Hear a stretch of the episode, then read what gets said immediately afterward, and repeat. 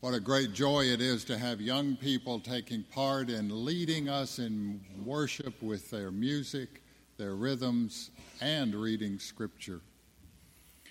On this Christ the King Sunday, our second Scripture comes from the Gospel according to John, chapter 18, beginning with verse 33. This is a part of the trial of Jesus of Nazareth.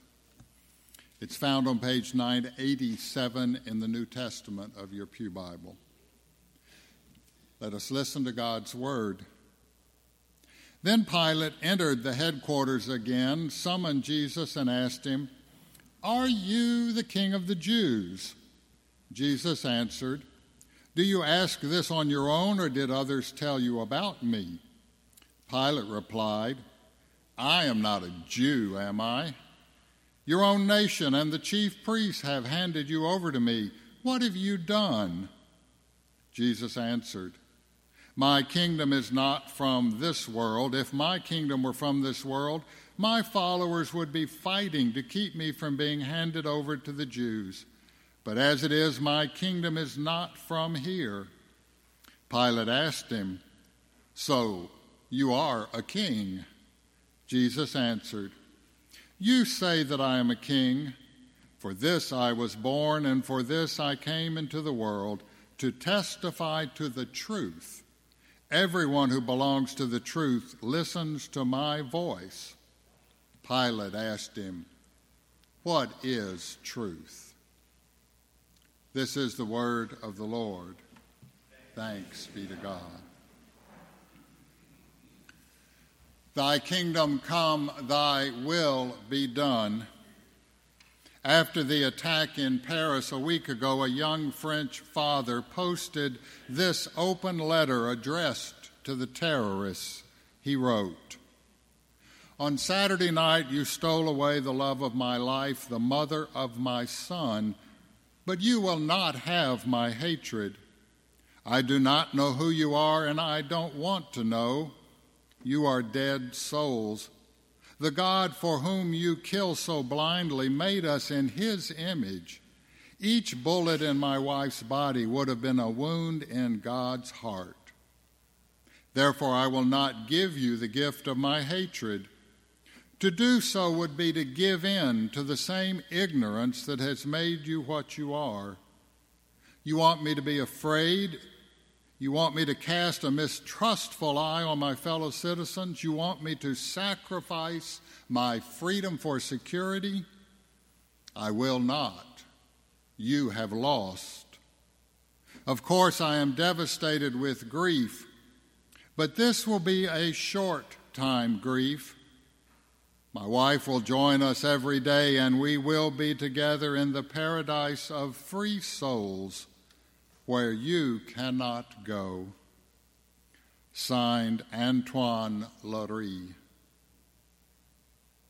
O God, thy kingdom come. John chapter 18 gives us a clash of kingdoms. Two powers face off against one another. And this is how the gospel writer paints the scene for us. Jesus stands in handcuffs in the headquarters, the power center, the governor's office, and is being questioned by the local authority. He stands before Pilate, the ruler appointed by Caesar himself. Caesar is, of course, the greatest emperor alive in all the Mediterranean world. Roman armies have conquered Judah and ruled it for a hundred years. And Pilate is the hand picked henchman, the go to guy for controlling these irascible Jews in Judea. Pilate questions the man Are you the king of Judea? Are you the most recent challenger, rebel, leader, brigand?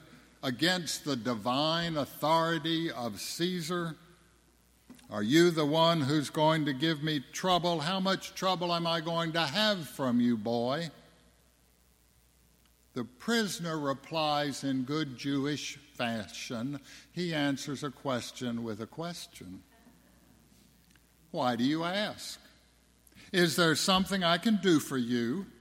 Is this your question, or are you just the mouthpiece for somebody else? Not a very humble way to stand before the Lord, High Executioner of Rome. And Pilate answers, Bah, humbug! Do I look Jewish to you? Some king you are. If your own people have turned you over to me, I am the representative of the great one, the true king, the Kaiser, the Khan, the emperor, the Lord Caesar.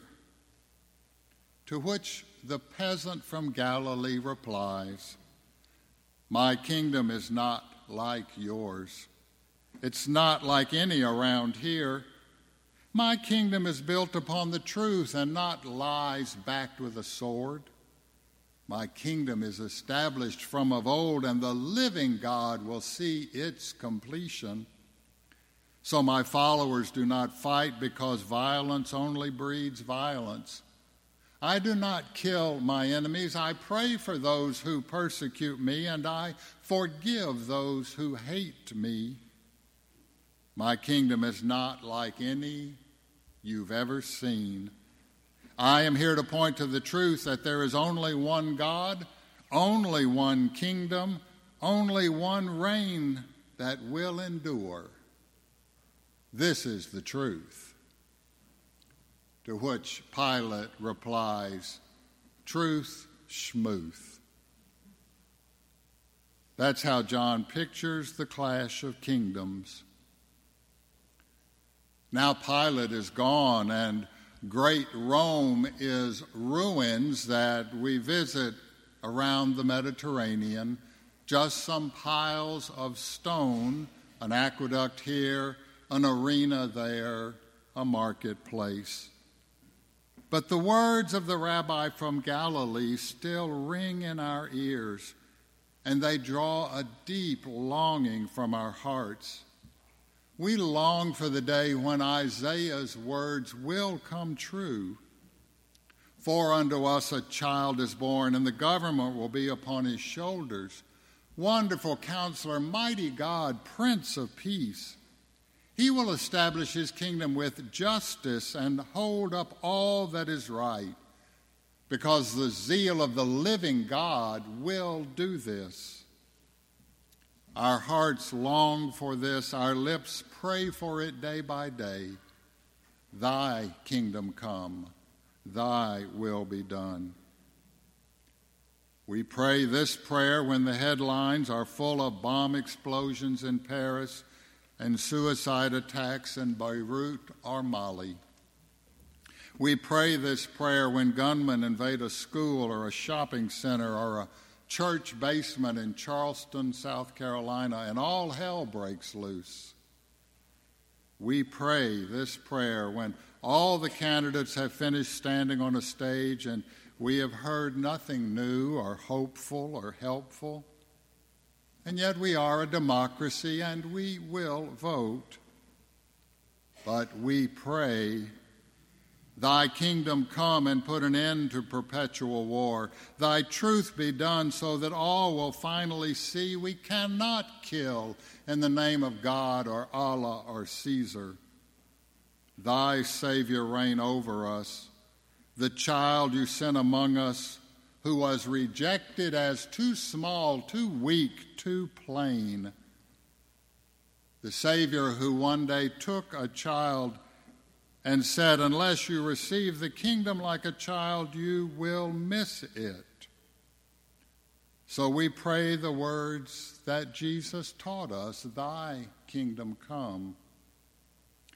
That is the gospel on this Christ the King Sunday. That is the good news that his kingdom is not like those around here. That not only is he telling the truth, but he is the truth about God and God's love and God's judgment on the politics and wars and vengeance of this world, where the powerful keep crucifying the weak. Every time we pray, Thy kingdom come, Thy will be done, we pray for a new reign and a new authority over us. It may sound like treason to some, but it's not treason if we understand that our current system is penultimate at best, a decent stand in until that day comes.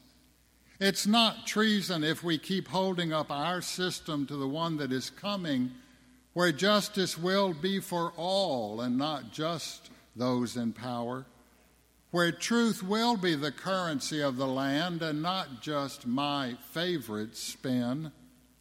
It is not treason if we hold ourselves accountable to this king who once told us to receive the kingdom like a child with open arms and anticipation. So, with Isaiah, we greet the birth of every child as a promise from God that something good is coming. And with every baptism, we commit ourselves again to be the people of Jesus, the way, the truth, and the life. And we commit ourselves to teach the children to love and serve the Lord. I know it does not feel like Christ is King right now, as we all reel from the details of violence abroad and at home. The world feels so much less safe than when I was a child. And yet we gather on this Sunday to pray and to witness, to pray that God will comfort those who mourn to pray that God will strengthen those who seek to thwart terrorists and to bring them to justice, to pray that God will change the hearts of those who can see no way forward except through violence, to pray God equip all of us to work for a peace that is born of equity and respect for all God's children. And after praying, we are called to witness to witness to the one who demonstrated power through weakness, who manifested strength through vulnerability, who established justice through mercy, the one who builds the kingdom of God by embracing a confused, chaotic, and violent world, taking its pain into his own body, dying the death that it sought, and rising again to remind us that light is stronger than darkness, that love is stronger than hate, that God will make all good things possible. The zeal of the Lord of hosts will do this. We pray and we witness. And with Antoine of Paris, we will not give in to hatred. We will live in hope as we look forward into the face of a child and as we welcome God's child, Jesus. Wonderful counselor, mighty God, Prince of Peace. Thanks be to God.